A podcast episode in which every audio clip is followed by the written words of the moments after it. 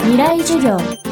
未来を担う世代へ向けたラジオの中の公開講義。今週の講師は本橋信弘です。未来授業。今週は全裸監督原作者が語る全裸監督の裏側というテーマでお送りします。未来授業。この番組は暮らしをもっと楽しく快適に川口義賢がお送りします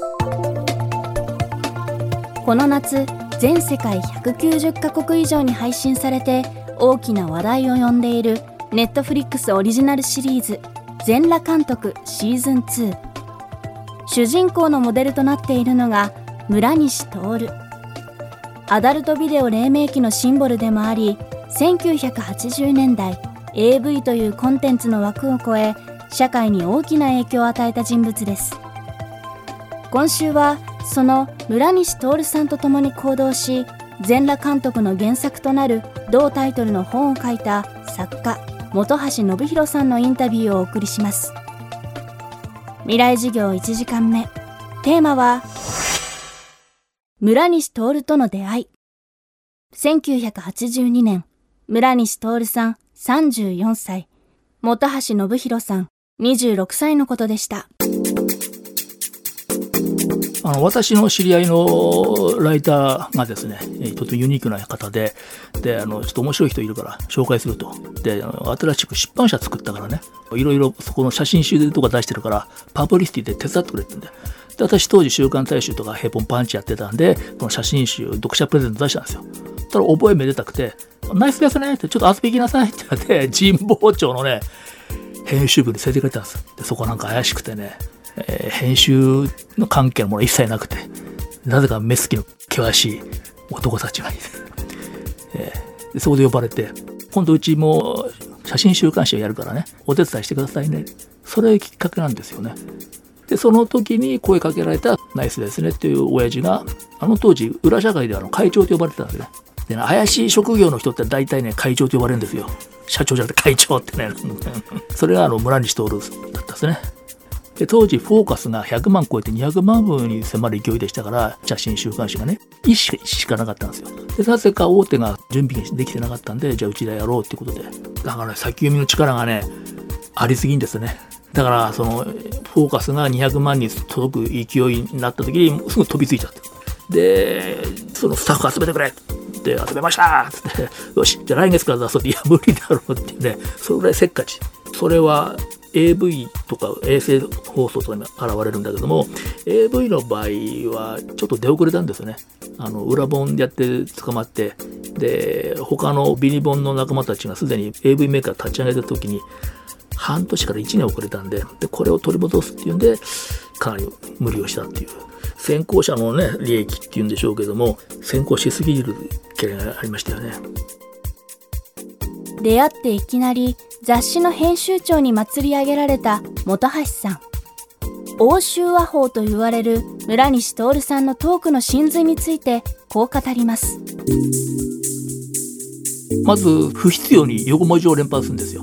ナイスですね。とかファンタスティックとかゴージャスとかブラボーとかね。でそれは共通してるのは肯定語なんですよ。で人間ってやっぱり肯定されるってことが全てじゃないですか。自己存在証明としてのねそれを刺激してくれますよね。だからまああと巻き込む巻き込む。もうぐるぐる台風の目みたいに巻き込む。あのね欧州和法っていうのはそもそもあの営業マンの間ではあのベーシックな営業トークなんですね。ところがあの天才的な村西徹はそれを自己流にブラッシュアップしてあの欧州和法にしたと。どんな相手でも3分自分と喋れば絶対に口説いてみせるっていうね。っていうのはあの相手の存在をまず認めながらこの売る商品をさらに付加することによってあなたはさらに魅力とか能力が倍増するっていうね。そこですよね。だからもう肯定肯定ずっと肯定していくっていう。まず人間には必ずどんな人間でも悩みってあるんですよね。でところがその悩みっていうのをこうどんどんどんどん削いでってみると基本的にはそんなに2つ3つしかないと。であと消費者にその商品を買ってもらう時にでも向こうが断る口実というのは大体せいぜい3つか2つぐらいしかないと。じゃあそれに合わせてアプローチすればいいじゃないかと。と結構シンプル。なんですよね。暑い日の例えば目の前に置かれる冷たいグラスに入った麦茶。でこれが例えば1杯3000円でもねその暑さをしのげるんであれば決して無駄ではないと。さらにあなたの仕事の能力がはかどるというね。そこを責めるんですよね。で決して高くはないと。まあ高いんだけどね。そこで相対的に攻めていく。目の前に自動販売機があったらこの自動販売機のジュースをあの横にで横断歩道で止まってるおじさんに売ってみるのをシミュレーションするとかね英語の辞書をその飛び込みでまず売ってみるだとかですね値段の場合問われた場合には高すぎるって言ったらそれを逆手にとってねハンディを逆手にとって3000円でコップ一杯のその麦茶さん高いっていうんであれば、あなたはね、3000程度の男なんですかと。逆にその安さをね、武器にして反撃してしまうと。で、したら人間って、いや、俺は3000の男じゃないと思うじゃないですか。で、その3000はクリアしてしまうというね、悪魔のようなこの乗り越え方なんです。体験主義なんですよ。日々の体験で学んでいく。演疫法と機能法で言ったら機能法ね。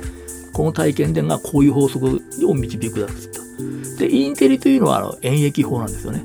こういう法則をつかんだけども、でも実際にやったらって、例えばニグトンがその、ね、リンゴが落ちるっていうことは、万有引力の法則があるっていうね、そこから。常にインテリアとか抽象的な思考が得意であるけども、体験主義者っていうのはドロンコリアリズム、日々の体験から学ぶっていう。で、村西徹はこの機能法のドロンコリアリズムが得意だったという。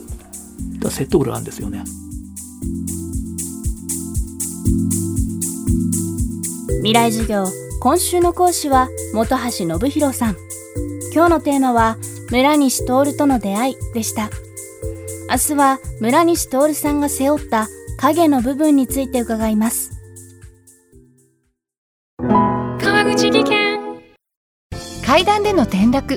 大きな怪我につながるので怖いですよね。足元の見分けにくい階段でもコントラストでくっきり。白いスベラーズが登場しました。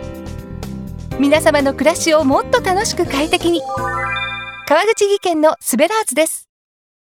未来授業この番組は暮らしをもっと楽しく快適に川口技研がお送りしました。